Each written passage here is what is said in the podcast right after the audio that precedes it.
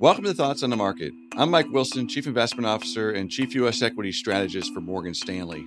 Along with my colleagues bringing you a variety of perspectives, I'll be talking about the latest trends in the financial marketplace. It's Monday, August 26th at 9 a.m. Eastern, so let's get after it.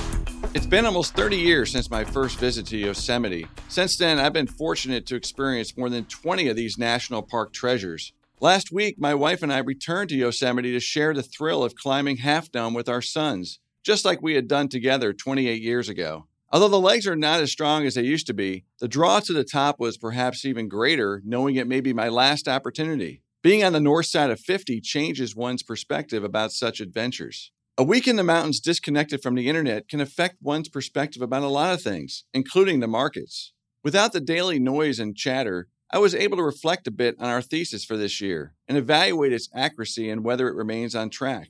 The bottom line is that I have more conviction in my view that financial markets remain held back by slowing growth and the limited ability of central banks to stop the deteriorating business cycle both abroad and in the U.S. However, upon my return from the peace and quiet, it seems the popular narrative remains to blame trade tensions or the Fed for all the negative price action we've been getting from both stock and bond markets this past year. But in my view, commentary like this is missing the real issue that the business cycle is coming to an end as corporate margins and profits roll over.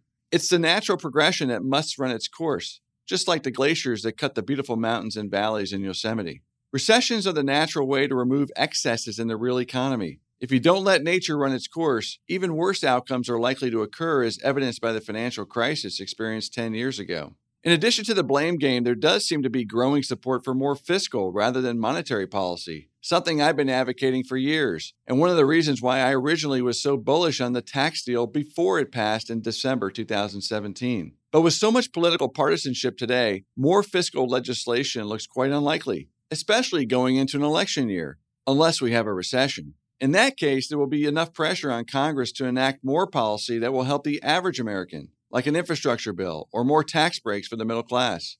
Therefore, we shouldn't fear a recession. Just like thinning out an overgrown forest can prevent very damaging wildfires, a recession may avoid a real crisis and find the next avenue of sustainable growth and policy. With an economic recession now looking more likely based on the incoming data, we continue to recommend patience with one's investments. As a reminder, we think the markets have already discounted 75% of the recession risk, but we prefer to wait until the mainstream is actually acknowledging this risk for what it is before positioning portfolios for the next growth cycle.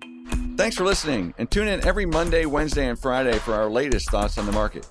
The preceding content is informational only and based on information available when created. It is not an offer or a solicitation, nor is it tax or legal advice. It does not consider your financial circumstances and objectives and may not be suitable for you.